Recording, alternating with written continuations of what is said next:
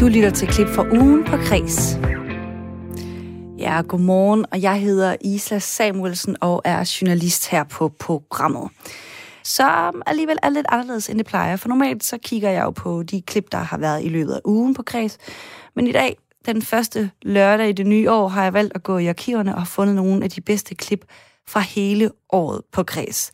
Og det skulle gerne passe til sådan en lidt langsom morgen. Og vi starter med Bob Dylan. Han udgav nemlig i sommer sit første album i 8 år, Rough and Rowdy Ways. Og det er altså det 39. album i alt, så han har altså noget at trække tilbage på. Her på Kreds, så dykkede vi ned i digteren Dylan, og hvad det er, han egentlig kan med musikken og med ordene. Og en af de første til at pege på, at Bob Dylans evner som sangskriver var rigtig, rigtig gode, det var Anne-Marie Maj, som er professor ved Institut for Kulturvidenskaber på Syddansk Universitet. Og så er hun nemlig også forfatter til bogen Digteren Dylan. Hun stod nemlig i en årrække alene om at mene, at Dylan han skulle have Nobelprisen for litteratur. Og den modtog han altså jo også i 2016. Min kollega Line Grønborg tog en snak med Anne-Marie Maj, og der forklarede Anne-Marie også, at Dylans evner som digter, de skinner tydeligt igennem på det her album, Rough and Rowdy Ways. Det kan du høre lige her. Ja, det synes jeg, han er. Han er både digter og musiker. Han er troubadour i den store, gamle øh, og fine tradition, hvor musik og øh, lyrik når hinanden, og hvor altså øh, det bliver en helhed. Så jo, han er også digter her, det er helt sikkert. Og skal vi prøve at bare lige kigge nærmere på et af numrene for den her nye plade? Er der et bestemt nummer, øh, du kunne tænke dig sådan at vælge ud? Jamen, altså, vi kan jo godt se på det, øh, øh, den sang, øh, der hedder I Contain Multitudes. Øh, det er en af de tre, han først opgjorde, og den, den synes jeg vældig godt om. Today and tomorrow, and yesterday too. The flowers are dying like all things do. Follow me close, I'm going to Berlin, Ali. I'll lose my mind if you don't come with me. I fuss with my hair and I fight blood feuds. I contain a multitude. Ja, og hvad gør sig gældende for teksten i, i den sang? Altså, det er, det er jo en, en øh, sang, hvor Dylan karakteriserer sig selv, altså hvor sangeren karakteriserer sig selv. Øhm, og øh, ja, altså den, øh, øh, den lægger sådan ud med, øh, med, med sådan en lidt eksistentiel betragtning, ikke? Øhm, I dag og i morgen og i går. Um, blomsterne dør, som alting dør. Ikke? Altså, det er jo sådan en lidt melankolsk betragtning over livets forgængelighed. Ikke? Altså, og så, øh, så, så åbner han ellers sangen med sådan, og, og beder os om at følge med. Øh, følge med til et sted i, øh, i Irland. Bal, øh, Ballina Lee hedder det.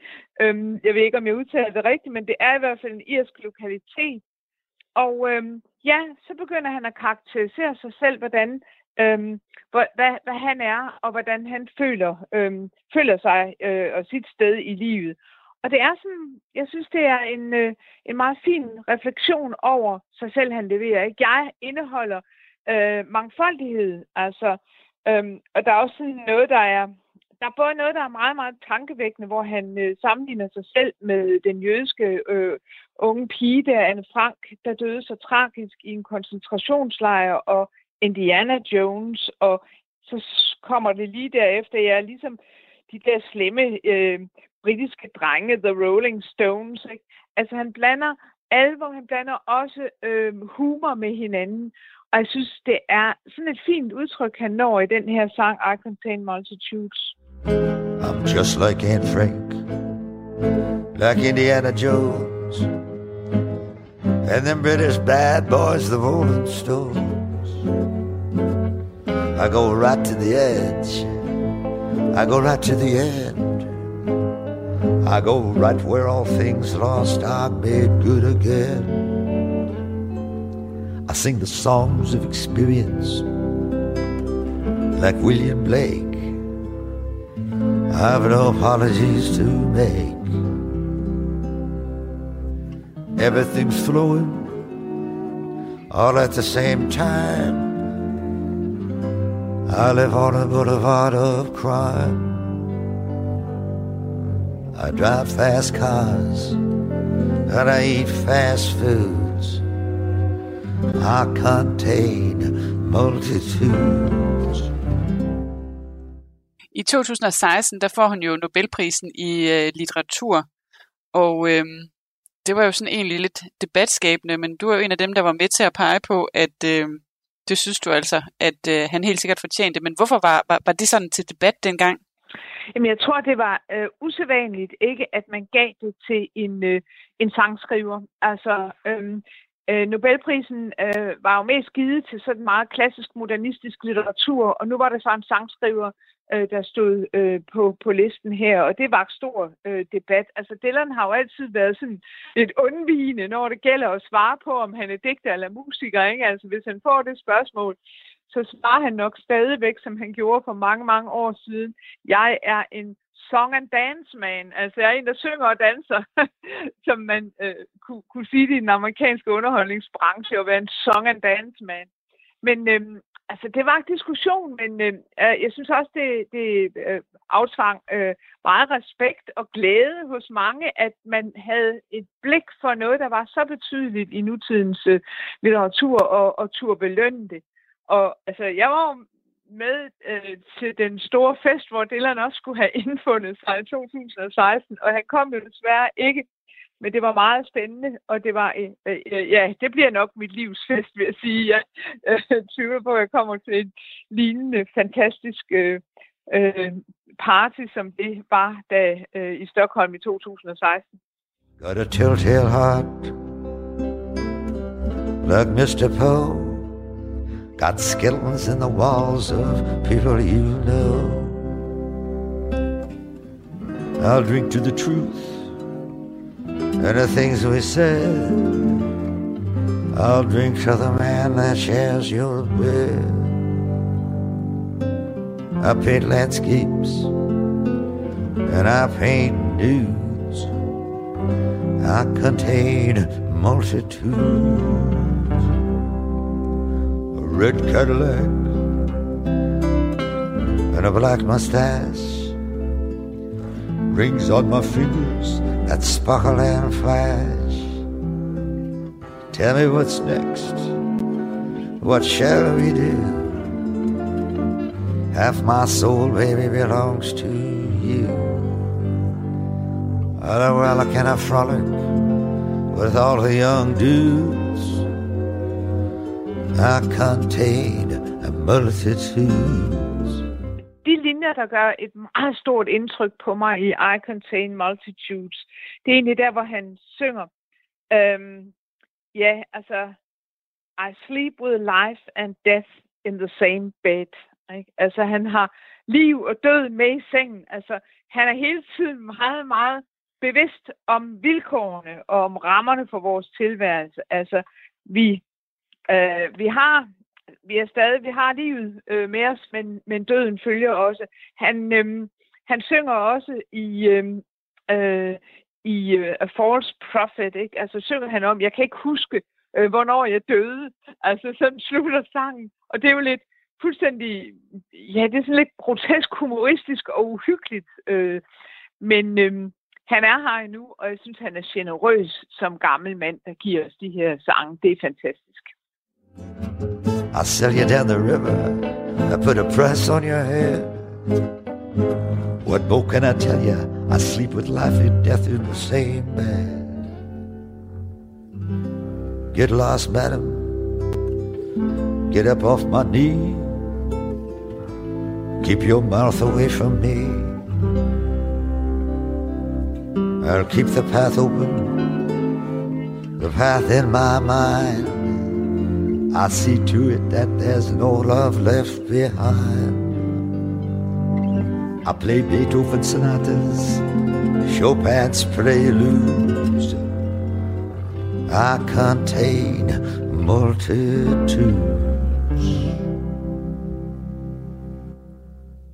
Han er jo både en, øh, en øh, lyriker, han er en sangskriver, han er øh, en salmist nærmest, ikke? Altså, han laver jo også, har jo lavet gospel-sange. Øh, han er modernist og romantiker og beatdigter i et. Altså, han, øh, som han siger i sangen her, I contain multitudes, altså jeg indeholder mangfoldighed. Det er virkelig rigtigt, når man sådan ser, øh, ser nærmere på det, så har han den der mangfoldighed.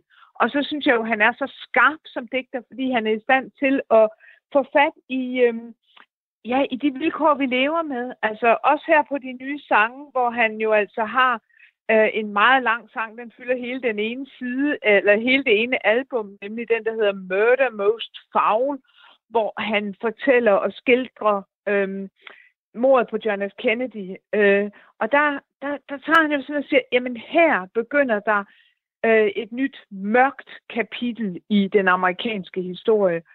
Og øh, dermed får han jo altså også sat, øh, rammet vores, øh, vores tilværelse ind og sagt, her der sker der altså noget, og det var forfærdeligt. Og øh, vi lever i skyggen af det stadigvæk. Og det, vi kan væbne os med og værne os med, det er kunsten, det er musikken, det er sangene. Så dermed en, øh, en anbefaling for dig til øh, på det her nye Dylan-album. Den vil jeg give min, jeg vil give det album min varmeste anbefaling. Det er en stor kunstnerisk oplevelse, og den er for alle generationer. Og det sagde altså Anne-Marie Maj, som er professor ved Institut for Kulturvidenskaber ved Syddansk Universitet, og også forfatter til bogen Digteren Dilleren, og det sagde hun til min kollega Lene Grønborg Poulsen. Og under nedlukningen, der kårede vi her på Kreds kulturens helte. For der var altså en masse mennesker med stort engagement og gnist i øjet, som holdt kulturens jul i gang, og nogle gange føltes det også lidt som om, de holdt vores jul i gang, da alting var kedeligt og ikke så gråt, men meget lukket, øh, især i foråret. Her der kan du høre vores vært Maja Hal overrække en af de buketter, som vi altså uddelte til to helt særlige ildsjæle fra Randers. Biologi er det fedeste i verden, næst efter kultur. Og Randers Regnskovs undervisning har skrevet ind i mange private skoleskemaer i de danske hjem. Derfor skal der lyde et stort tak her fra os i Kreds til jer. I en tid, hvor alt lukkede ned, lukkede I op for en verden med eksotiske dyr og natur på coronakrisen for en kort stund at blive skubbet i baggrunden. De pressede, øh, multitaskende, hjemmeundervisende forældre, som vi har mange af her på radioen, kunne få en stund sænke skuldrene. Søskende stoppede med at skændes i et lille kort øjeblik, og hele familien samles til en fortælling om slanger, krybdyr og spændende fugle foran skærmen. Verden bliver større, selv i små isolerede hjem, når passionerede formidlere tager en med ind på opdagelse i regnskoven. Tusind tak for det. Ah, det, var, det var flot. Ja. tak. Men det er, jo, det er jo mig, der siger tak til jer. Altså Ølgaard og Brian Rasmussen, I er nu officielt en af kulturens helte her på Kreds, og får derfor den her øh, øh lige om lidt afsprittet øh, en blomster. Fordi der er jo altså i hvert fald en meter mellem os og et bord og, og sprytfilter, og jeg ved ikke hvad øh, og afsprittet hænder. Sådan der. Her. Tak skal du have. Var det flot. Nej. Hvordan øh, fik I ideen til at lave det her? Oh, ja. Vi ved det ikke helt. Vi fortæller os selv nogle historier omkring, hvordan det er sket, men vi, reelt set ved vi det ikke. Jeg, folk har spurgt samme spørgsmål øh, før, og, og jeg tror egentlig ikke, at der jeg svarer er... hver gang, det ved vi ikke.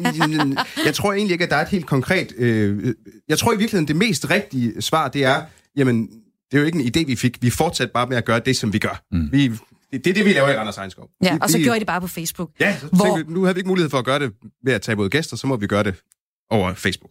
Og over 27.000 aktive brugere har set med på Facebook. Og øh, altså, der er så siddet tit siddet øh, familier samlet bag den. Altså sådan store bror og lille søster og mor og far nok også lige kigget lidt med. Hvad tager I med videre fra det her projekt med at have sendt online på øh, Facebook? Jamen, jeg tror, at det jeg i hvert fald tager videre, det er jo tanken om, at der er så mange, der har siddet og kigget med og blevet forhåbentlig en lille smule øh, fascineret af, måske endda forelsket i naturen. Øh, det varmer i hvert fald mit hjerte meget. Jamen, altså,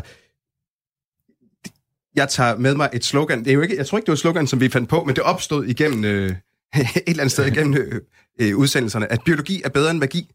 Ja. Fordi det er ægte, og fordi at det er, det føles magisk. Verden er kæmpestor og fantastisk, hvis man bare kigger, kigger tættere på. Og det er jo utrolig lækkert. Vi går rundt og går rundt i den overbevisning, at, at alting er fuldstændig fantastisk og spændende, og hvor er det bare lækkert at, at mærke, at der er andre, som kan, kan fange den samme begejstring, som, øh, som vi føler for naturen. Men kommer I helt konkret til at lave mere øh, online undervisning, for eksempel? Øh, vi, vi, ja, nu har I fået ja. en pris for det. ja, så behøver vi jo ikke lave mere. altså, jeg tænker, der er rigtig mange øh, biologilærer derude, der godt lige øh, bare kunne sige, ja, så ruller vi lige skærmen ind, og så er der Randers Regnskov den næste time. Selvfølgelig er det enormt tankevækkende, og selvfølgelig kommer vi til at lave mere øh, i en eller anden form, men præcis hvordan det kommer til at udmønte sig, det ved vi simpelthen ikke endnu. Det, øh, lige nu der har vi travlt med at prøve at få lov til at åbne Randers Regnskov igen. Øh, få spritet alle dyrene af, og få spritet alle dyrene og, ja. hinanden af. Ja. Øh, og så må vi jo se, hvordan det, hvordan det kommer til at gå derefter. Og nu er det tid til, at vi skal høre jeres uh, takketale.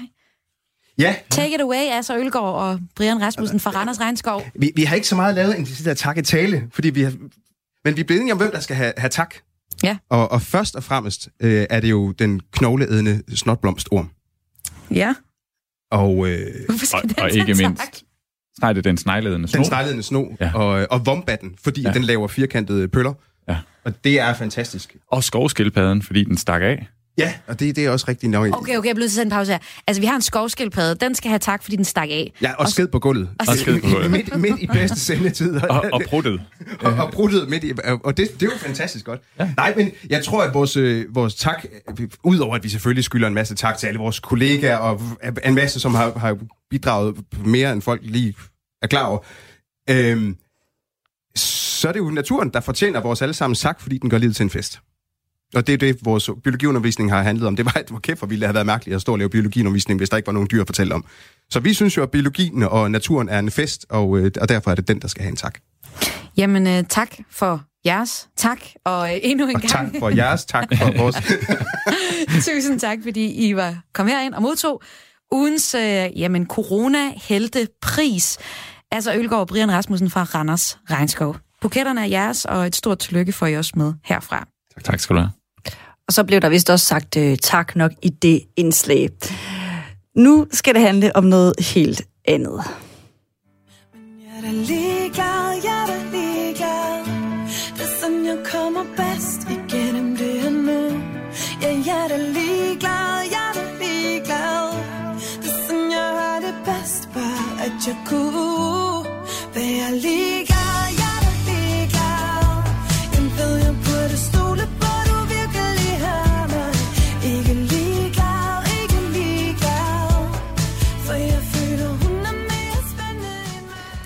Det er nemlig ikke altid nemt at være ligeglad, selvom ens rationale måske siger, at man bør være det. Og i september, der debuterede Cecilie Bødger med romanen Sortsyge, og vi talte derfor lidt om jalousi her på Kreds. Hun var forbi Rikke Kolin i studiet, og det klip, det kan du høre lige her. Og det her med jalousi, det er noget, du kender til, Cecilie Bødger. Velkommen til Kreds.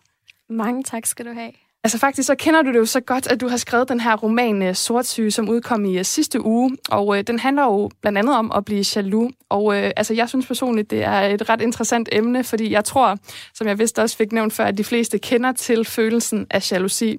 Og derfor så dykker vi altså ned i den her i kreds. Og til lytteren, så kan man sige, at øh, romanen den er jo stærkt inspireret af dine egne oplevelser med jalousi, og øh, din hovedperson Freja i din roman, hun kaster sig altså ud i, øh, i den her følelse gennem et forhold, og øh, det har du også selv gjort, da du kastede dig ud i et polyamorøst forhold. Så jeg kunne godt tænke mig at starte med at spørge, hvorfor det var vigtigt at skrive den her roman, og måske talsætte den her følelse, som øh, ja, langt de fleste jo nok egentlig skammer sig over i det her samfund. Ja, øh, jeg tror generelt, det er helt vildt vigtigt for mig, at altså, jeg synes, det er så spændende, alle de her ting, vi går og skammer os over, og de ting, vi fortiger. Det er helt vildt spændende at begynde at tage dem frem i lyset og tale om dem. Øh, både sådan personligt øh, og samfundsmæssigt også. Fordi når vi alle sammen går og har nogle følelser, som vi undertrykker, det tror jeg bare sådan kan... Altså, det, det skaber bare alle mulige problemer i os. Øh, og det gør det meget sværere at snakke om, når vi har nogle bestemte følelser, som vi bare sådan kategoriserer som pinlige følelser, eller dårlige følelser, eller forkerte følelser, og vi slet ikke må have dem. Hvad tænker du om det her med, at, øh, at vi kategoriserer nogle følelser som dårlige følelser, og andre som sådan rigtige følelser? Altså, fordi hvis vi netop alle sammen er enige om, at vi er jaloux, hvordan kan det så være, at det er noget, vi bliver ved med at skamme os over, at vi faktisk er? Det er et godt spørgsmål. Øh, jeg ved ikke helt, hvorfor lige den følelse er blevet dømt som så pinagtig. Men jeg tror måske også, der er en masse ting i jalousi. Altså, de ting, der bringer op i mig i jalousi, det er meget sådan noget med, åh nej, hende der har noget, som jeg gerne vil have. Eller, åh nej, jeg er ikke lige så god som hende der. Eller, altså, det er meget sådan, det peger straks ned i nogle følelser af usikkerhed, eller frygt, eller svigt, eller svaghed, eller skam, eller vrede. Altså, der, det er jo sådan en sammensat følelse, jalousi, ikke? Men det er ofte mange af de her ting, som man ikke altid er så stolt af at stå ved, man føler. Og øh, altså man, vores hovedperson her, eller din hovedperson i bogen, Freja, hun blev fa- faktisk så jaloux, at hun næsten bliver syg af det og taber sig rigtig mange kilo og siger, at hun har ikke set sådan ud, siden hun var øh, teenager. Øh, og hun stopper i at spise, øh, stopper med at spise, med at se sine venner og med at fotografere. Øhm, og det er jo, der er jo nok nogle paralleller til dit eget liv, så har du lyst til at fortælle om, hvordan jalousien den påvirkede dig og dit liv på det her tidspunkt? Ja, øhm, altså den her relation, jeg gik ind i, det var også et polyamorøst forhold. Det vil sige, at der er en eller anden forståelse om, at man gerne må være sammen med andre end sin kæreste. Øh, og det var blandt andet ret nyt for mig. Øh, så det på en eller anden måde var der også en masse nye øh, forståelser og relationer, jeg skulle begynde at aflære og lære på ny. Øh, øh, og nu tabte jeg lige tråden. Det, det var mere, hvordan jalousien påvirkede dig på det her tidspunkt. Ja, Øhm, jeg tror, øh, men i og med at være polyamorøs, så kan jeg også godt huske, at jeg straks tænkte, vent, jeg er polyamorøs nu. Hvis jeg er en god polyamorøs person, så er jeg også en super person, som ikke føler jalousi overhovedet. Eller sådan, jeg skabte også en masse idealer omkring at være polyamorøs, og hvordan jeg burde føle, og hvad jeg ikke burde føle. Og det her med, at jeg så blev jaloux, øhm, der, øh, jeg blev helt vildt, jeg blev meget hård mod mig selv med det samme, når jeg blev jaloux. Og med det samme var jeg sådan, det må jeg ikke føle. Jeg burde føle noget andet. Det er forkert, at jeg føler det. Nu er jeg polyamorøs, så jeg burde slet ikke føle jalousi overhovedet. Øhm, så min første sådan, det første, jeg gjorde, var at forsøge at lade som om den ikke var der, eller forsøge at undertrykke den, eller forsøge at dømme mig selv for det. Og jeg tror bare i sig selv, at behandle sine følelser på den måde, skaber rigtig mange problemer for en selv. Altså når man ikke møder dem så med med omsorg eller forståelse, eller prøve at finde ud af, hvad det egentlig er, den peger på. Så, øhm, hvilket jeg tror egentlig er så, at man burde møde sine følelser. Øhm, men ja, jeg, det gjorde jeg ikke. jeg var bare overvældet af det. Ja. Og øh, begyndt så småt at få det rigtig dårligt, hvilket jeg også tror sker, når man undertrykker sine følelser. Så kan det komme ud som alle mulige øh, øh, sådan stresssymptomer og angstsymptomer og alt muligt. Gav du så dig selv på noget tidspunkt lov til at overgive dig til den her følelse? Øhm, jeg tror lige, jeg skal forstå, hvad du mener med at overgive sig til den. Altså acceptere, at den var der? Øhm, ja. Øhm, fordi du, du var... snakker meget om det her med sådan at undertrykke. Altså det der med, sådan, ja. så må jeg ikke engang være det, fordi nu er jeg et polyamorøs, øh, polyamorøse relationer, og derfor ja. så skal jeg være en god polyamorøs, som har flere relationer og kan godt holde til ja. dem. Ja, altså det var så, jeg begyndte, altså jeg begyndte jo at undersøge følelsen helt vildt meget. Og det var også sådan, det gør min hovedperson, altså jeg tror hele bogen er en undersøgelse af, hvorfor føler jeg det her? Hvad er det, det grunder i? Øhm, så selvfølgelig var der også, altså der var også straks en forståelse af, okay, jeg er jaloux, og hvad betyder det så? Og hvor kommer den fra? Så det er også, ja, det, det blev jeg bare nødt til at undersøge. Og øh, hovedpersonen Freja, hun undersøger, sig jo, eller undersøger jo også på en måde den her følelse, fordi hun tager kontakt til nogle af de her piger, som hendes øh, kæreste ser sådan ved siden af deres forhold. Og en af de kvinder, det er Fanny. Og øh, du står jo med bogen foran dig. Vil du ikke øh, læse højt, hvordan du beskriver den første gang, Freja står ansigt til ansigt med Fanny her? Jo, det vil jeg meget gerne. Pludselig er hun foran mig, det første, jeg ser, er de store, frostblå øjne indrammet, indrammet af lange med skarpe lagte vipper. De er spærret helt op. Hendes læber danner et O. I et par sekunder står hun fastfrosset sådan. Det eneste, der bevæger sig, er hendes øjne, det mest dominerende i hendes ansigt. De scanner, som om hun vil tage alt ind på én gang. Jeg prøver at forestille mig, hvad hun tænker. Har hun siden september fantaseret om farven på mine øjne, længden på mit hår, hvordan min stemme lyder, så hun kunne nedskrive alle detaljer om mig. Læst historier op om karakterer med mit navn på det skrivekursus, hun går på. Kigget efter mig i Øresundstoget, let efter mig i Malmøs gader. Hun står så tæt på, at jeg kan se alle detaljer i hendes ansigt. Fregner, skønhedspletter, små hvide, næsten gennemsigtige dun på overlæben. Hvem er den smukkeste? Et ønske manifesterer sig i mig, mens jeg kigger ind i hendes vidt åbne øjne. Jeg vil gerne have, at hun selv synes, at hun er smukkest. Den fineste i hendes eget sind, og jeg er den fineste i mit. Ingen konkurrence. Ingen, der er bedre end den anden. Knuden i min mave løsner sig. Jeg smiler. Hej Fanny. Det var altså et, øh, et, en passage her i bogen, hvor vores hovedperson møder Fanny, som er en af de øh, piger, som hendes kæreste også ser øh, ved siden af deres forhold. Og øh, i den her roman, der er den her jalousi, som lever og ligesom udvikler sig, det gør den kun mellem kvinder. Øh, og du var jo lidt inde på det før, det her med at være sådan den bedste eller den smukkeste. Hvordan kan det være, at det kun er øh, kvinder imellem, at den foregår? I hvert fald i bogen.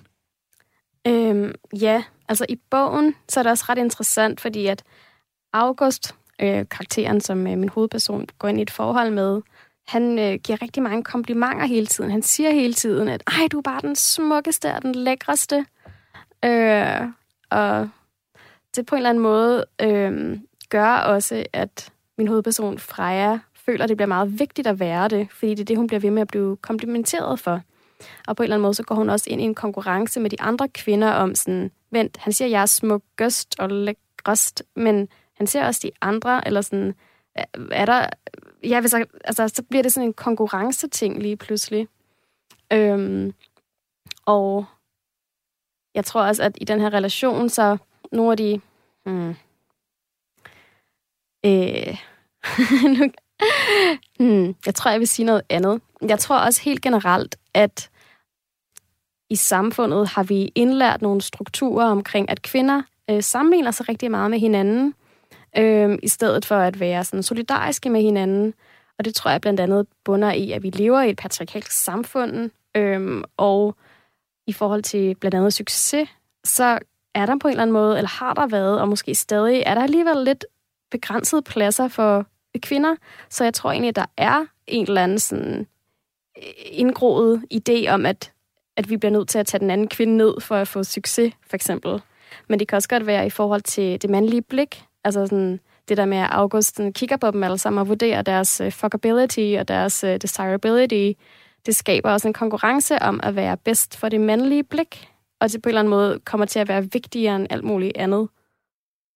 Øhm, altså, ja, der kommer jo vildt mange spørgsmål ud af det her, fordi jeg kan også mærke det selv sådan øh, køre rundt i hovedet. Jeg er lidt nysgerrig på, fordi du startede med at beskrive, hvordan det var at have, øhm, eller føle jalousi dengang, og nu har du så skrevet bogen, og jeg tænker også, at, øh, at man derigennem sådan ligesom kommer til at stå sådan ansigt til ansigt med sine egne følelser. Altså, hvad har du sådan selv lært i forhold til dine egne følelser og din for, egen jalousi, øh, nu her, hvor du har skrevet bogen og arbejdet med emnet? Ja, jeg er heldigvis blevet klogere. øh, ja, fordi da jeg var midt i det, så var det godt nok bare meget overvældende og forvirrende. Og det var virkelig sådan urgent at finde ud af, hvad det her handlede om. Øh, men det har jeg så også virkelig brugt meget energi på at finde ud af. Øh, og her på den anden side, så øh, har jeg en forståelse af, at jalousi, ligesom så mange andre følelser, bare prøver at fortælle en noget. Så i stedet for at undertrykke den, så er det en god idé at begynde at pakke den ud og se, hvad den handler om. Og det kan eventuelt pege på, at der er nogle usikkerheder i ens selv, noget med ens eget selvværd. Øh, I bogen så er det blandt andet, at Freja sammenligner sig. Hun tænker helt vildt meget på det sex, afgår sammen med andre. Og det kunne jo være, at det pegede på, at hun i virkeligheden havde nogle usikkerheder omkring sex. Øh, eller sådan i sin egen seksualitet, eller hvordan hun har sex, eller hvordan hun godt kunne tænke sig at have sex. Øh, som hun egentlig sådan skal arbejde på. Så det er sådan den ene ting, der er sådan, okay, det kan pege på noget i mig, der, skal, der gør ondt, noget, der skal helbredes, noget, der skal have opmærksomhed. Men det kan også godt pege ud af, sådan, altså jalousi kan også godt være et tegn på, at man er i virkeligheden er utryg, eller der er manglende tillid i den relation, man er i. Fordi det, altså, eller noget egentlig går over ens grænser, det, eller man i virkeligheden bliver svigtet. Så det kan også godt være et tegn på, at man er utryg i en relation, hvis der er meget jalousi. Øhm. Så den er ikke nødvendigvis noget negativt, den kan rent faktisk også fortælle en om, hvordan man har det på en måde. Altså. Jamen det er sjovt, fordi at, altså, igennem min bog, så er jalousi helt sikkert monsteret i Frejas liv. Øh, men sådan jeg forstår jalousi nu, så ser jeg det ikke som noget dårligt. Jeg ser egentlig ikke nogen følelser som noget dårligt. Og jeg synes, det er faktisk ret en helt vildt vigtig forståelse, at vi ikke ser følelser som noget dårligt, eller vi dømmer det for at være godt eller rigtigt. Fordi det er bare følelser, og de er alle sammen valide, og vi skal bare prøve at forstå, hvad det er, de vi fortæller os, og hvilke behov det egentlig peger på. For det er egentlig bare det, følelser gør. Sådan lød det altså fra Cecilie Bøtger, som har skrevet romanen Sort Syge, da hun var forbi kredsstudiet og talte med Rikke Kolin om følelser og jalousi. I Svendborg Sund, der har de fået en ret fast beboer, som øh, også har stukket hovedet op en gang imellem i løbet af sommeren, og det er delfinen Dette. Og i september, der var der så nogle kreative sjæle, som havde sat et helt særligt projekt i gang for at hylde delfinen.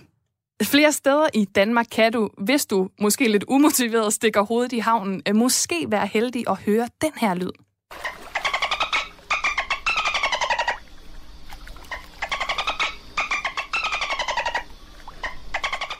Der øh, bliver nemlig løbende spottet delfiner i de danske farvande. Og også den her sommer, der har øh, Måns, som Aalborgenserne har valgt at kalde ham, og Delle i Svendborg Sund begge været flittige til at stikke snuden og finde op af vandet. Og det er måske svært for nogen ikke at trække på smilebåndet, når man møder eller ser en delfin, hvis man altså ellers lige kan glemme for en kort stund, at øh, deres færden i Danmark formentlig er et resultat af klimaforandringerne og øh, varmere temperaturer i havene. Men øh, hvis man nu kan få sig selv til at smile, så er det måske fordi, at det ligner, at den smiler og er legesyg eller siger en sjov lyd. En dramatiker og iscenesætter, Anne-Marie Jeppesen fra Svendborg, hun er faktisk så vild med Delle i øh, Svendborg Sund, at hun har sat gang i et meget særligt projekt i dag. I morges kl. 9, der fik hun selv og to andre forfattere udlevet, øh, eller udleveret nogle benspænd og så et ur timet på 24 timer. Og så skal der skrives et skuespil, en hyldest til delfinen. Det skal tre skuespillere så uden at forberede sig opføre på havnepladsen i Svendborg fredag aften for dem, der vil se med. Og øh, en af de forfattere, der lige nu sidder og skriver, det er dig, Jesper Wungsung. Ja, det er det. Det er det. Jamen, først og fremmest skal jeg jo lige høre, har du selv set Delle? Ja, ja altså, det er jo det der, når man ser den, så... Øh, øh, nogle gange tror man, man ser den. Så jeg vil sige, jeg har set det, der var skyggen af det, og så har jeg så set alle de videoer, som folk har lagt op af, af, af Delle. Okay, så den digitale Delle i hvert fald. Den digitale Delle har jeg set. Hvad, jeg får lyst til at spørge, altså nu nævnte jeg jo før, at nogen måske smiler, og andre tænker på klimaforandringer. Hvad gør det ved dig, når du ser en uh, delfin i de danske farvande? Ja, men altså, for det første vil jeg sige, at jeg har sådan et relativt øh, nøgternt forhold til delfiner, og det er måske et godt udgangspunkt for at, at skrive den her tekst. Men jeg kan godt lide det her med, at vi kan læse noget ind i det. Altså bare da du spiller det der lydklip, at det, at det lyder ligesom om, den her delfin jo prøver på at kommunikere et eller andet til os. Og det er jo det, vi tror, og det er jo der, vi læser en masse øh, følelser ind, ind i en delfin. Øh, altså, jeg vil aldrig nogensinde blive bedt om at skrive et teaterstykke om, øh, rotten rille eller, eller noget i den stil, men, men en delfin er, øh, har bare en, øh, en værdi for os, som, øh, som i hvert fald gør den interessant, når jeg skal sidde og skrive det her. Ja, du nævner sådan den her, hvad kan man sige, kommunikationsdel. Altså, hvorfor er det så en god opgave som ja, manuskriptforfatter at skrive en, en hyldest simpelthen til, til delfinen? Jamen, øh, altså fordi vi mennesker jo øh, navigerer i et felt, hvor, hvor øh, mellem natur og kultur hele tiden, ikke? Øh, og, og derfor er den her øh, delfin et, et, et billede på noget på noget andet eller større, og, og så kan man jo også se den sådan helt øh, lavpraktisk, som at det går jo hen og bliver en, en øh, turistmagnet her i Svendborg. Altså folk kommer jo valgfartende til øh, alene for at se den her øh, delfin. Og på den måde bliver det jo sådan ligesom øh, en blåstempning af Svendborg Kommune, at den altså ligger og, og, og tuller rundt hernede i, i havnebassinet. Og du har jo skrevet siden i morges, hvor du altså fik de sidste detaljer og de her benspænd på plads. Hvilke benspænd drejer det sig om? Ja, jeg har fået tre benspænd, og det ene det er stedet, altså stedet, hvor det her stykke skal foregå, og det er et toilet. Okay. Så har jeg fået et objekt, og det er en skumfidus. Og så har jeg fået tiden, altså hvor langt det her stykke skal strække, strække sig over, og det er et døgn. Okay. Så det, det er det, jeg har fået. Hvad, og, hvad tænker du er udfordringerne ved det? Ja, men altså, jeg vil sige, at skumfidusen er det nemmeste, jo, ikke? altså, den kan man jo sådan ligesom placere, som, som man vil. Ja. Øh, hvor det svære måske er både det der, det skal spænde over et døgn, og så vil nogen jo måske mene, at det er relativt klaustrofobisk, det her med, at det skal foregå øh, på et toilet. Men i virkeligheden, så deres første gang, så kunne jeg jo godt lide det, fordi det her med, et begrænset univers, det giver jo en mulighed for, at, at der er en masse, der foregår inde på toilettet, og så der alt det, man ikke ser, som er, er uden for toiletposen. Og så er det store spørgsmål jo nu, altså der er de her benspænd, og, øh, benspænd, og du skal skrive den her historie. Altså, hvordan skrider det her stykke frem? Du har været i gang siden i morges. Ja, altså så hvis vi tager sådan øh, rent længdemæssigt, så, så, så vil jeg sige, øh, så vil jeg mene, at jeg er sådan lidt, lidt over halvvejs. Og, og det jeg også vidste, som du nævnte, det var jo, at der skulle være Altså, der skulle være tre skuespillere, det vil sige, der er tre roller, og det er to kvindelige og en mandlig. Så jeg har valgt, at der er en uh, borgmester Bodil, og så er der en personlig assistent, det er Karin, og så er der kommunens biolog, som er Tom. Og det er ligesom de tre, øh, det drejer sig om, og jeg kan måske bare læse lige helt dukfrisk, eller taget ud af ovnen bare øh, tre linjer op herfra, Meget som jeg gerne. lige netop har skrevet, inden du, inden du ringede. Og det er så, øh, der kom en lille krise, og det er så Bodil, borgmesteren, der siger, det er altså ikke altid let at være borgmester Bodil af Svendborg. Kan du ikke synge for mig, mens vi venter? Og det er så Karin, assistenten, der svarer, selvfølgelig, den sædvanlige. Bodil nikker og lukker øjnene. Karin synger, lille delle øresvin, dukket op af vandet. Så kom båden og skræmte Delle væk. Så kom Bodil og kaldte Delle frem. Lille Delle Øresvin dukkede atter op. Ej, det er noget til. helt frisk for fadet. Ja, men det er ja, meget spændende. altså, jeg er jo lidt nysgerrig. Hvad gør man egentlig? Jeg kunne godt forestille mig, at det måske, der har været nogle skriveblokader i løbet af dagen. Altså, har du haft nogle udfordringer i løbet af dagen med at komme i gang med den her historie? Ja, altså der, der, der har været nogle gange, hvor jeg sådan ligesom har gået rundt om mig selv øh, for at finde ud af, hvad, hvad, hvad jeg skulle gøre. Øh, så jeg vil sige, jeg har skrevet sådan i, i, i mere nogle, nogle, øh, nogle hurtige ryg, hvor normalt har jo en, en bog eller et teaterstykke øh, i, i, i et helt, helt andet øh, forløb. Og, og derfor sidder jeg jo også at, og synes, det er lidt angstprovokerende, for det er jo, det er jo virkelig lidt ligesom det her med Twitter eller eller Facebook, hvor nogen lægger noget op, som er sådan en, et impulsivt indslag, øh, hvor man tænker, mener de virkelig det? Og det gør de selvfølgelig på en måde, men også fordi de ikke har noget at tænke sig om. Så jeg føler mig virkelig som en sådan slags Donald Trump, der bare sidder og tester derud af. Og hvis der ryger en finger af panden, så kommer den jo med, fordi ja. jeg skal aflevere det i morgen. Så jeg, jeg kan ikke, normalt har jeg jo en proces, hvor jeg kan lade et manuskript ligge, evaluere, læse det igennem, rette, Øh, så måske skal jeg i virkeligheden bare starte med at sige undskyld, altså hvis jeg kommer til at fornærme nogen. Ja, det er virkelig, hvad der lige kommer ud. Men altså, ja. du sidder jo lige nu og har faktisk en deadline, så jeg vil jo ikke tage alt for meget af din tid. Jeg ved, du der, der stadig er arbejde tilbage, men kan du måske lige her til sidst sætte et par ord på, hvad folk de egentlig kan forvente, hvis de tager forbi havnefronten i Svendborg i morgen aften?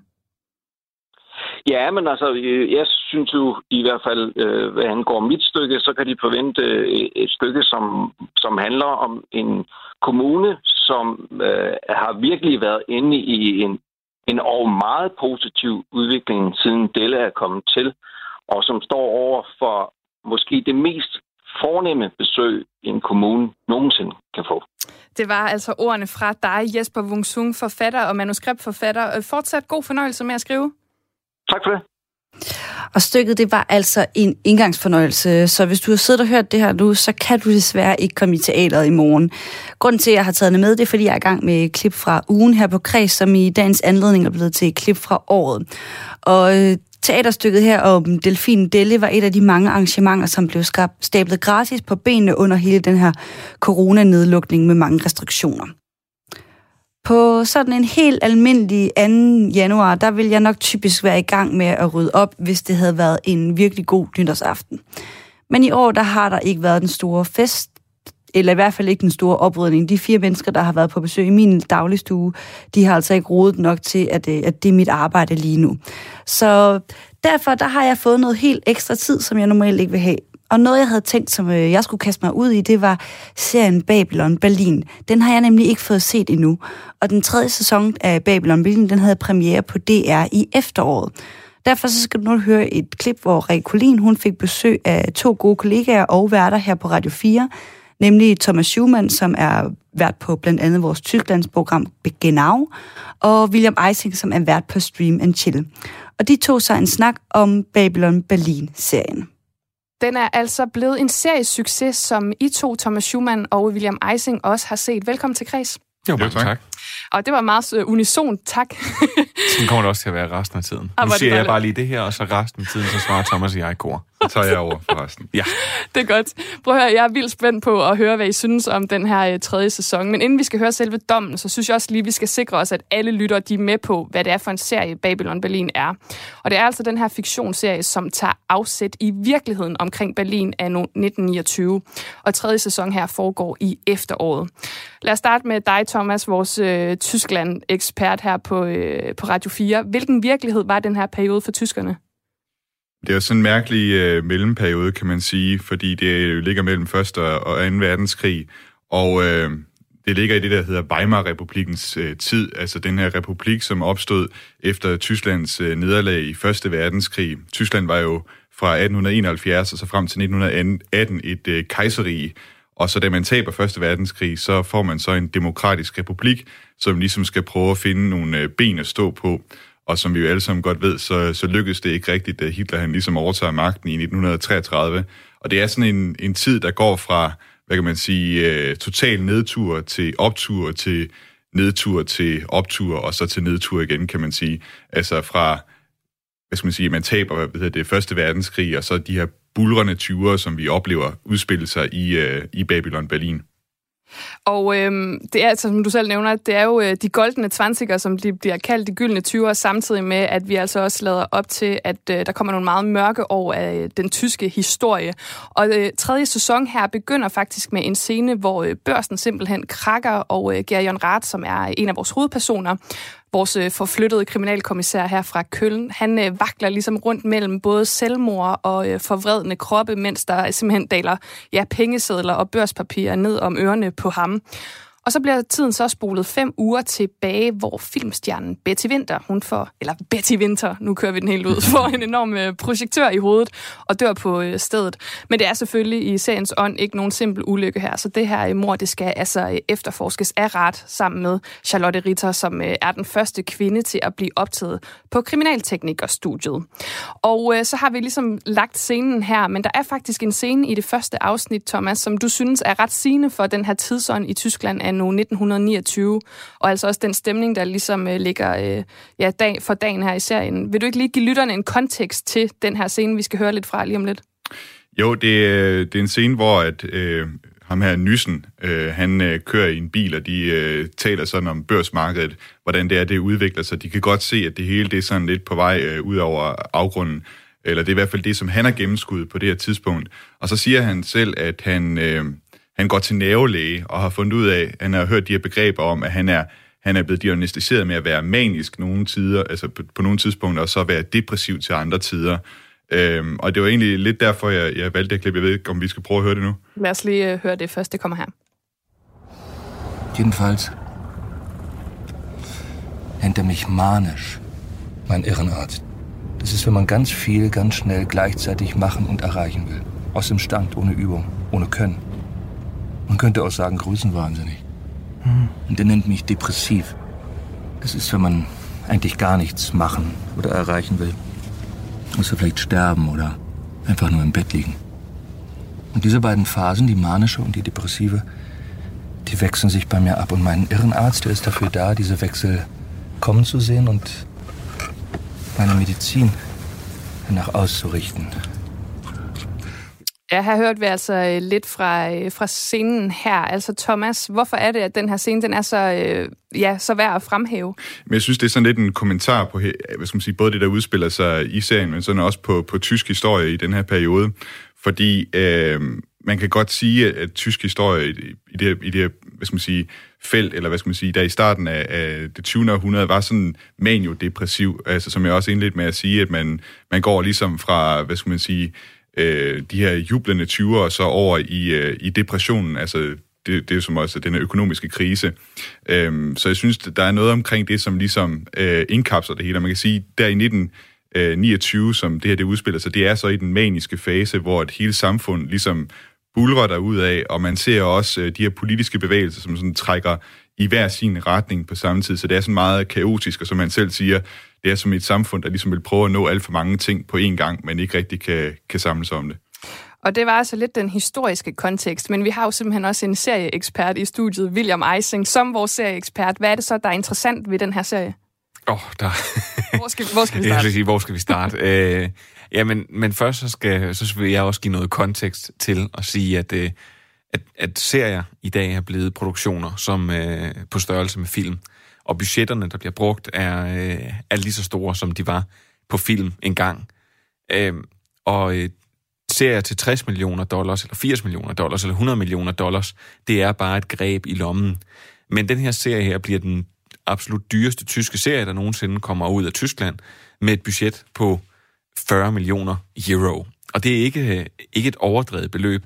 Men når jeg sidder og ser den, så er det første, der slår mig, det er, ikke hvor de her penge forsvundet hen, for det kan man nogle gange tænke, når man ser nogle af de her rigtig dyre serier, men mere, hvem har arbejdet gratis? Øh, fordi at serien er jo øh, er så gennemført helt ned til detaljer, som at man, øh, man lod være med at vaske skuespillernes hår i, øh, i moderne shampoo, skulle jeg sige, hvor der er både øh, sulfur og silikone i, som gør det pænt og glansfuldt og får det til at, at få noget liv. Man vaskede det i stedet for i almindelig sæbe. Og tit så vaskede man det heller ikke for, at det skulle være fladt og vindblæst. Hvis man kan sige, hvis det er detaljegraden, så prøv at tænke på, at de bygger simpelthen øh, Neuer Berliner Straße, som er fire gader i, sammen i en, hvor de bygger højhuse og bygger hele gader, hvor de så kan filme 38 forskellige øh, vinkler, og dermed have det ligne 38 forskellige steder. Og det koster altså øh, 8,5 million euro bare alene det. Så der er altså ikke særlig mange penge tilbage til den her serie, og det er også derfor, den gik så meget over budget. Men når det er sagt, så er det jo en... Altså, det, der er interessant ved den her serie, er... Altså, jeg plejer at kalde det krønningen eller Matador på steroider, fordi det simpelthen er så gennemført, og det er så stort et tidsbillede, Ja, ja men jeg står bare her og smiler over hele krydderen, fordi øh, du får mig tilbage til, jeg har lige øh, set et afsnit i går, og jeg kan se Berliner, øh, Nøje Berliner Straße her for mig. Men altså, den her serie, den er jo også blevet enormt populær, altså uden for Tysklands grænser. Det er jo lidt atypisk for en tysk serie, som måske ikke lige er øh, i hvert fald danskernes foretrukne tv-producenter. Og jeg ved også, William, du har været ret skeptisk over for sådan tyske produktioner før, på grund af den her kærlighed til at synkronisere lyd. Ja. Men øh, jeg vil gerne høre fra jer begge to, vi kan jo starte med dig, William. Altså, hvorfor mener I, at øh, Babylon Berlin her har formået at bryde isen? Jeg tror, at, øh, at, at, at for mange, hvis man skal lige stille, øh, stille tiden måske endda bare 10 år tilbage, så var, den, så var den ikke slået igennem på samme måde. Fordi vi gider ikke at se tysk fjernsyn, eller vi gider generelt ikke at se uh, serier, hvor vi skal læse undertekster på samme måde, hvor det ikke er det engelske. Det har der i hvert fald ikke været en lige så stor tendens til. Men så øh, kom øh, sådan globaliseringen af hele streamingmarkedet, og det er med sådan noget som Netflix. Og lige pludselig så vil vi gerne se øh, øh, La Casa del Papel, eller hvad den hedder, den øh, spanske serie. Og vi vil gerne øh, se øh, en anden tysk serie, der hedder Dark. Og når, øh, når sådan noget som Babylon Berlin kommer, så er vi bare blevet så forventet med, at der kan sagtens komme kvalitetsproduktioner andre steder fra, og de behøver sikkert tale engelsk. Og det gør det bare, øh, og når serien så, så er så ægte, og så gennemført, og så gennemarbejdet, og, øh, og, og belyser, det var det, vi to, to snakkede om, Thomas, belyser øh, noget i tysk historie, som vi ikke er vant til at høre. Vi er vant til at høre, øh, altså for de fleste af os har eksisteret Tyskland i øh, periode fra 1939 til 1945, og så en gang omkring 89, da der var en mur, der faldt. Men og det er de historier, vi hører. Nu hører vi en helt ny historie. Jeg tror, det er derfor, den brager igennem. Og så er det, fordi den er så gennemført, at det er godt skuespil. Er du enig, Thomas? Ja, det er jeg. Og så tror jeg også, der er en anden ting, som gør, at øh, det er nok også øh, særligt Det kunne have været fedt, hvis du havde sagt, du var uenig. Nej, jeg er selvfølgelig enig med dig, William. Øh, jeg tror, der er en anden ting herhjemme, der også gør, at den er populær. Det er også, at man ser et Berlin, som vi ikke rigtig kender i dag. Altså, der er mange danskere, som gerne tager på storbeferie i Berlin, og som har et eller andet uh, umiddelbart forhold til den by. Og som jo også godt kender historien med, at det jo så også har været en totalt udbombet by. Men her der oplever vi den ligesom fra dens øh, storhedstid, øh, der, i, der i 29, og ser de her kulisser, som vi også hørte om før. Ja, det, er jo, det er jo en vigtig pointe, ja. du siger det der, Thomas, for det er jo netop derfor, de bliver nødt til at gå ud og bygge kulisserne. Ja. Det er fordi, der, der er jo ikke noget det er altid Berlin. været, altid der er været bombet ned, ja. ja, der er jo ikke noget til Berlin tilbage. Det er også noget, jeg sidder og tænker på, sådan kan sidde og nyde lidt, eller sidde og, og prøve at følge med i, hvad skal man sige, hvor, hvor gode de har været til at skabe de der kulisser. Det synes jeg i hvert fald er spændende. Jeg mener i hvert fald, den der politistation, de, øh, de arbejder på, det er også noget, som er genskabt. Jeg, jeg er ikke helt ja, men sikker. øh, rigtig mange af stederne. Altså, hvis det havde været i Danmark, så havde man jo bare spærret en gade af, og så havde man øh, bagefter i... Øh, fjern, med computer fjernet nogle af alle skiltene eller noget til i baggrunden. Ja. Det, det kan du ikke gøre. Øh, det kan du ikke gøre her, fordi at, altså i Berlin så er det enten blevet misligeholdt, eller også eksisterer det ikke mere. Og det er netop det, som man siger, når man går, så er det øh, altså det, det, er, det, det, er en anden, det er en anden kultur. Berlin kan føles meget ny nogle gange, når man er på tur dernede. Og, og derfor så synes jeg netop, at det er så, så fedt. Det, det er så vildt, at de har genskabt nogle af de her ting. Og det bliver så ikke, og det har de jo måttet gøre rigtig mange steder. Og så kan man jo sige, at der jo også er nogle ting, som, eller nogle tematikker i den her serie, fordi den foregår jo i 1929, men som faktisk også er rimelig aktuelle i dag. Altså blandt andet det her kvindebillede, vi har med Charlotte Ritter her, som øh, altså bliver optaget på kriminalteknikerstudiet. Det er jo sådan meget fremadskuende i forhold til den tid, der er. Og ligestilling, kan man sige, er også noget, der bliver talt rigtig meget om lige i øjeblikket. Altså hvilke aktuelle tematikker kan I ellers se i serien? Altså jeg tror, at hele den der politiske uro, som også, man også oplever i Weimar-republiken, altså man kan sige, hvis man lige skal forstå Weimar-republiken, så det er jo den her demokratiske republik, som opstår i et land, som egentlig ikke rigtig kan demokratiet, eller vil demokratiet. Der er rigtig mange retninger, som ligesom vil flå demokratiet i stykker og lave noget andet. Kommunisterne på den ene side, og så, øh, hvad skal man sige, de konservative eller nazisterne på den anden side. Jeg tror, der er nogle bevægelser, øh, vi måske også ser i samfundet i dag, med sådan nogle øh, ideologier, som i hvert fald udfordrer øh, demokratiet. Jeg synes, der er nogle scener i øh, Babylon Berlin, som i hvert fald prøver at lave nogle referencer til i dag. Der er på et tidspunkt en nazist, som omtaler pressen som lygenpresse. Og øh, jeg ved ikke, om det har været sådan et begreb, man rent faktisk har brugt der i 29. Lyvepressen, for ja, dem, der ikke taler tysk. Løgnerpressen, ja. ja det er rigtigt, det er godt. øhm, og, og det, det er i hvert fald et begreb, som bliver brugt rigtig meget i dag, og særligt for en bestemt fløj i, i tysk politik, altså, og som vi jo også kender med hele fake news. Altså, det, det, det er jo det samme øh, årsag til, ikke? Jeg, jeg tror også bare nogle gange, men altså, der er, i sådan nogle her, der er nogle, øh, det er nogle gamle bøger, skulle jeg sige, eller gamle og gamle, det er nogle ældre bøger i hvert fald, at den er, den er bygget på den her serie, og jeg, jeg tror bare, at, at man skal se det på den måde, at, at meget af vores historie, det er cirkulært. Altså, de, vi gentager de, øh, desværre nogle gange lidt de samme fejl. Øh, der, der er nogle tilbagevendende problemer, og, øh, og så når sådan nogle serier kommer her netop og præsenterer noget med øh, Charlotte Ritter, som er i gang ligesom med at, noget, noget, noget kvindefrigørelse, eller når der er nogle andre ting, jamen så, så, så synes jeg egentlig, at altså det, det er nogle problemer, der bliver ved med at vende tilbage, og det er rigtig ærgerligt, at vi ikke får løst dem. Men det, som jeg virkelig tager med fra den her serie, er, at man sidder og kigger på øh, 1929'ernes Berlin, og så tænker jeg, at nogle steder, så er det simpelthen så progressivt, som Tyskland måske nærmest ikke engang er i dag. Ja. Øh, og hvor meget der egentlig er gået tabt i den her helt fantastisk blomstrende kultur, altså en undergrundskultur, der voksede op over undergrunden og eksisterede i hjertet i Tyskland, i Berlin kun, og hvor resten af landet, som jeg kunne i hvert fald forstå på dig, Thomas, mm. var ekstremt konservativt. Så det er vildt, at det her det faktisk har eksisteret, og det er jo frygteligt, at det egentlig forsvinder. Jeg, altså, jeg, jeg vil bare lige sige, prøv at høre her, I, uh, vi kunne snakke om den her uh, serie dagen lang, men vi skal altså simpelthen til at runde af, fordi ellers så uh, tager jeg hele programmet her taler om, det. Uh, om det. det er sådan er det. men prøv at høre, inden vi slutter helt af, så lad mig bare lige høre fra jer begge to. Jeg kan godt mærke måske, hvilken retning det går i, men altså, hvilken dom fælder I, uh, vil I fælde her over sæson 3? Altså, hvis vi nu skal give den fra 1 til 6, jamen jeg ved ikke, hvad vi skal finde på. Uh, høje hatte, jeg kan ikke... Ja, jeg, kan, jeg kan sige det på en anden måde. Jeg er i gang med at udforme min top 10 over bedste ja. serier for året. Det tæller også nye sæsoner og sådan noget. Jeg må sige, jeg ser ekstremt mange serier, eftersom jeg har et serieprogram, og det er hele mit arbejde at snakke omkring de her serier. Jeg ved ikke helt rigtigt, hvor at øh, Babylon Berlin, den skal ligge der, men den skal ligge der.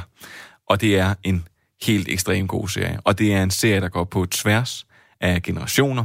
Det er en serie, der går på tværs af, af skulle sige, af interesser. Og hvad end man øh, elsker Tyskland, øh, som Thomas, eller man som mig kun troede, det eksisterede fra 39 til 45, jamen så kan man få rigtig meget ud af den her. Så, så det er der, hvor jeg stiller mig. Så høje hatte eller stjerner, der må du selv bestemme, hvor mange den skal have. Det er en, en vanvittig god serie. Jeg tror, jeg tror også, jeg vil komme med en kvalitativ vurdering af den, og så sige, øh, jeg vil gerne give det råd til alle folk derude, at jeg synes, man, skal, man skal måske prøve at, at lade være med at tænke alt for meget over, hvad, hvad der egentlig sker i handlingsmæssigt, for den kan godt være svært at følge med i. Det synes jeg selv også, og selvom jeg, jeg ved et og andet om, Det, om Tyskland. De, snakker, de snakker tysk. Er det Ja, det? nej, det er nu ikke kun det, det er også selve handlingen, der er virkelig et stort øh, persongalleri. Men bare sidde og, og nyd, øh, nyd kostymerne, nyd, øh, hvad skal man sige, den tid, den er sat i, og så bare glæde dig over de ting, du, du trods alt forstår. Det sagde altså Thomas Schumann, som er vært på Genau her på kanalen, og William Eising, som er vært på Stream Chill, også på kanalen. Tak fordi I var med begge to. Velkommen. Unisont. Ja, og Babylon Berlin kan altså ses på DRTV. Du har lyttet til klip fra året her på Kreds med mig, Isa Samuelsen. Du kan som altid finde alle vores kredsprogrammer fra hele 2020, lige der, hvor du henter dine podcasts. Og der er 214 timers kreds, der bare venter på at blive sat i gang. Så der er nok at tage fat på. Nu vil jeg kaste mig over Babylon Berlin, og så håber jeg, at du får en rigtig dejlig lørdag og et godt nytår.